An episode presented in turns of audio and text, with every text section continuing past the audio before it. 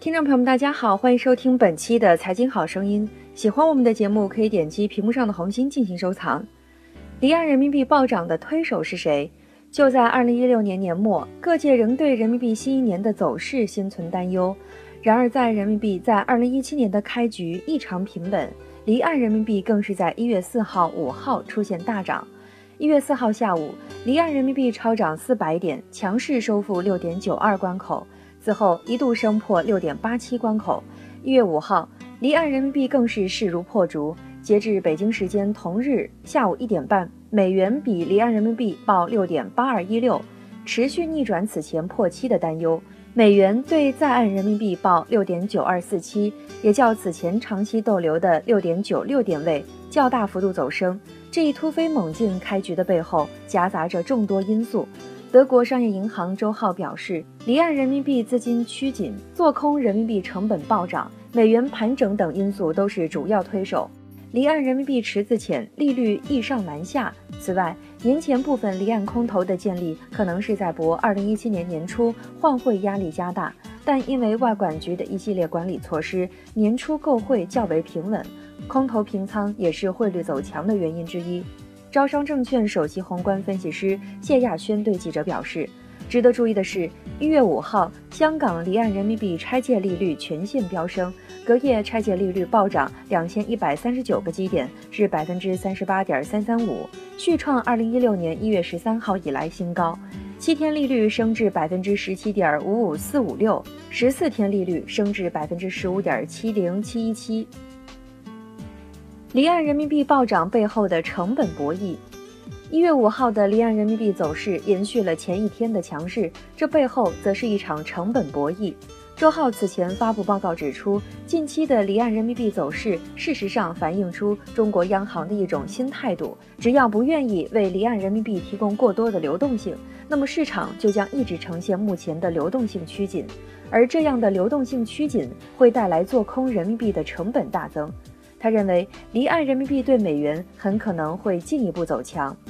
在岸人民币市场发展时间长、规模大，央行是外汇市场的重要参与者；离岸人民币发展时间短、规模较小，但却受限较少，受国际因素，特别是海外经济金融局势的影响较多，更充分地反映了市场对人民币的供给与需求。各界认为，如果要管理人民币汇率预期，那么从离岸入手可能会更有效。二零一五年八月十一号，人民币汇改以来，离岸做空人民币的力量渐起，中国央行则通过组合拳来进行预期管理。第一，在外汇市场买入人民币，抛售美元，拉升汇率，减少汇差，减轻贬值压力；同时，收紧离岸市场人民币流动性，抬高离岸人民币拆借利率，增加了空头的做空成本。如今，高破天际的拆借利率也进一步加大了做空成本。当前，由于各界对外汇率储备下降心存担忧，而以抛售美元买入人民币的干预方式，会加大外汇储备的流失。因此，就离岸而言，拆借利率走高成了不耗费储备的汇率预期管理方式。周浩表示，此次离岸人民币走势可能并非因为央行抛售美元的干预造成。至于离岸人民币在一月四号下午至晚间突然暴涨。虽然很多人揣测央行是否在离岸市场进行干预，但就我从盘面上来看，感觉似乎并未看到明显的干预痕迹。在很大程度上来说，离岸人民币暴涨体现了成本与预期之间的微妙关系。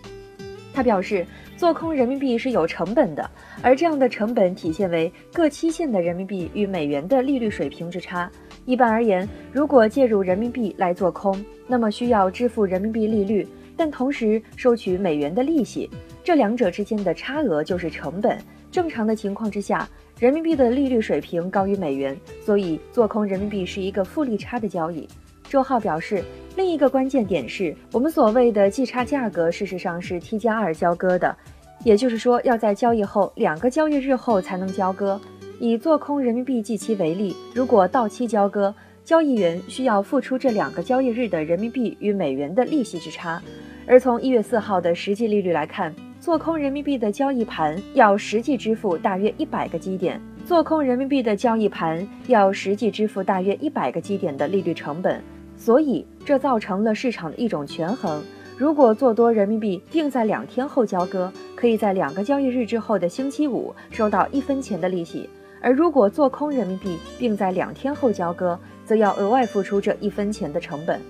对于交易员来说，这就是一场博弈。如果两天之内人民币不能贬值超过一分钱，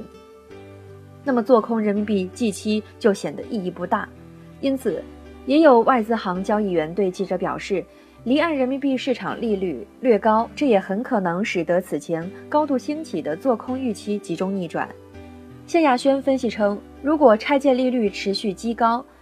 可能也会对正常的离岸人民币金融交易造成一定影响。不过，当前的重点在于打破人民币单边贬值的预期，引导汇率双边浮动。那么，二零一七年拆借利率维持高位，是否将成为一种常态？周浩告诉记者，不能轻易断言拆借利率居高不下。在他看来，一旦人民币空头大幅度被洗盘，人民币的流动性很可能会出现快速的改善，这时候压住人民币利率会持续走高的盘面也可能因此被迫清盘。这样的状况在去年年初就曾经出现过。当然，这其中香港金管局和中国央行的态度也十分关键。交易的关键级不可过度投机。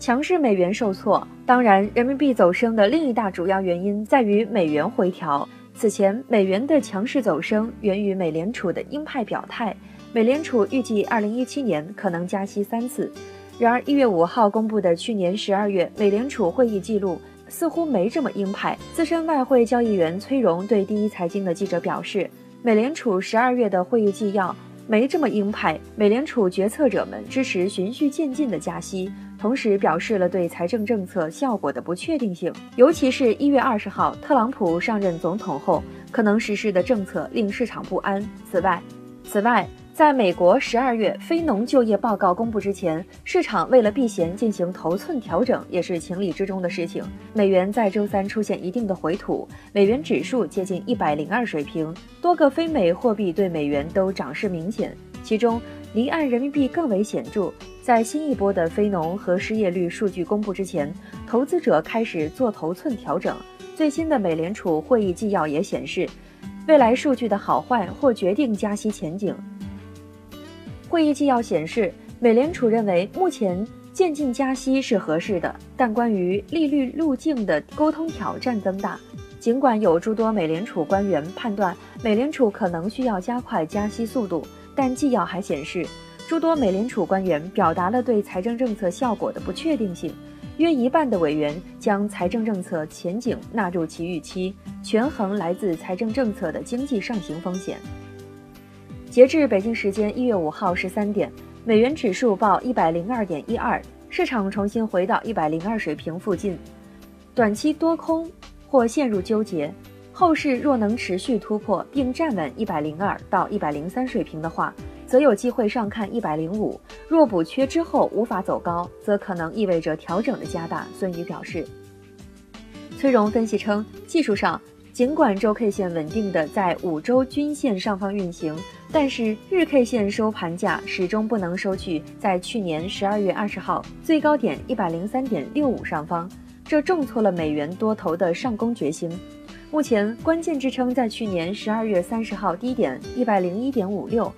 假如日 K 收盘价始终守住此位置，那么美元指数有望在未来一段时间内一百零一点五零到一百零三点八零区间震荡。假如美元指数以日 K 线收盘价跌破一百零一点五六，那么技术上就会形成双顶形态，顶部出现双顶，这是见顶信号，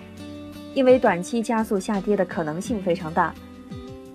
那么这时理论上的下行目标就是九十九点四五附近。而这也是去年十二月八日的低点附近。节目的最后，新年福利，即可获赠三十年沪深 Liver Two 行情。详情请关注我们蜻蜓财经的微信公众号，搜索“大圣说事”四个字，或者搜索“大肖说事”的拼音即可。以上就是本期节目的全部内容，感谢您的收听，我们下期节目再会。